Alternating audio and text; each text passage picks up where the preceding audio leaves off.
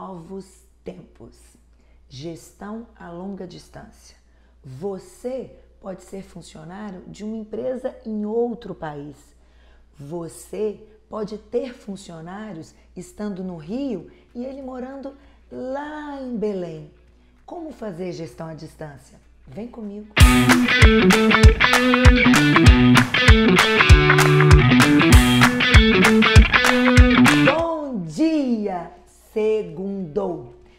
Érica Linhares, aquela que gosta de gente e defende gente. As empresas mudaram muito.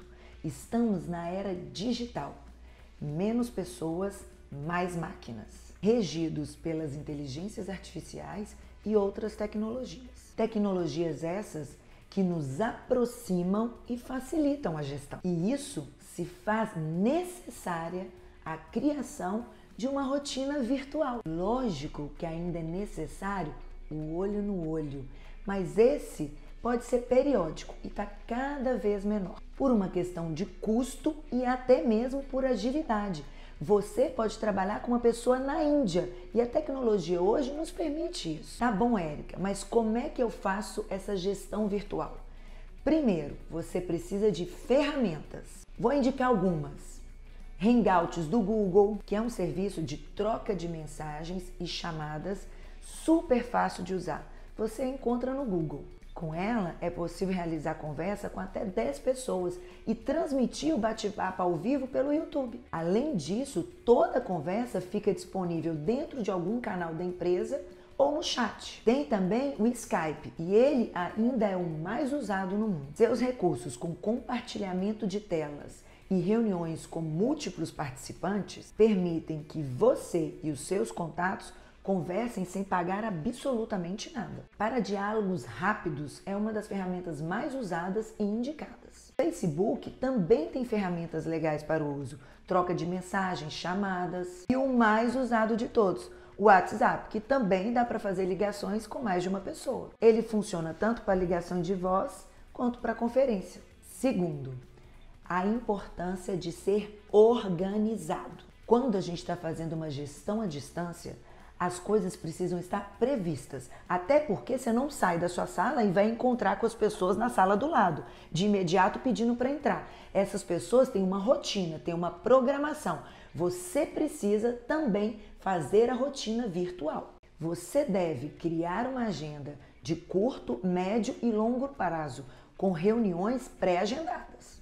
Você deve marcar uma reunião com horário, assunto, quem deve participar Assim as pessoas já chegam preparadas, pois reuniões virtuais devem ser curtas. As reuniões virtuais, elas tendem a ser mais pragmáticas, porque as pessoas dispersam mais facilmente. Na hora da reunião é muito importante não puxar outros assuntos e nem devanear. Então seja prático e pragmático para que você prenda as pessoas. Mas como eu faço para prender a atenção das pessoas virtualmente? Uma boa dica é sempre chamar a pessoa para reunião. Nunca um monólogo. Sempre pergunte o que você está achando, o que você acha desse número, o que você pensa sobre esse projeto, porque ela sempre vai ficar atenta achando que é a próxima a ser chamada. Isto é um teste de atenção. Isso mostra para as pessoas que você deseja uma interação e elas devem ficar atentas. Terceiro, se certifique que a tecnologia é boa. Se você vai precisar de dados, que todos tenham dados. Se você vai precisar de voz, que todos estejam onde tem sinal. Isso é fundamental para que todos consigam entender e participar de uma reunião. Uma reunião onde toda hora o link cai ou a ligação fica falha, dispersa. As pessoas não prestam atenção no conteúdo. Gestão à distância feita assim é mais rápida, dinâmica e barata. Super indico Fiz isso durante muito tempo com a minha equipe na minha vida. Eu era diretora e eu tinha reuniões virtuais desde o estagiário ao diretor, de norte a sul, pois eu tinha pessoas alocadas por todo o Brasil e era humanamente impossível estar presente. Então, eu tinha que me fazer presente. Então, eu estava presente virtualmente.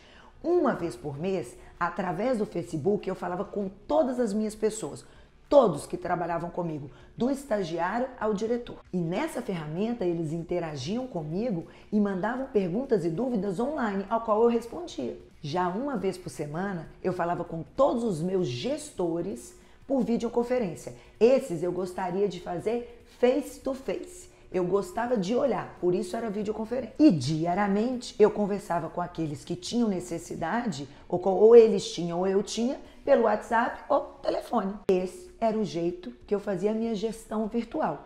Uma vez por mês eu falava com 100% da minha equipe através do Facebook. Uma vez por semana eu falava com os meus gestores numa videoconferência, cobrando resultado e falando sobre problemas, sobre comportamentos, sobre dúvidas. E todos os dias com aqueles que eu precisava através do WhatsApp ou de ligações. Tudo funcionava muito bem, é muito eficaz, é ágil, é real time. Agora, não deixe de fazer os encontros presenciais. É muito importante a interação humana. Eu fazia duas vezes por ano um evento para encontrar com todos, porque a interação humana não deixou de ser relevante. Conclusão: 1. Um, escolha suas ferramentas. 2. Seja planejado e organizado. 3. Faça reuniões pragmáticas e interativas. 4. Assegure sinal de dados ou voz para todos. Ficou alguma dúvida? Tem alguma dica de ferramenta? Tem alguma boa prática para nos contar? Coloque os comentários aqui. E aí, gostaram? Segundou! Afinal de contas, trabalhar é bom demais.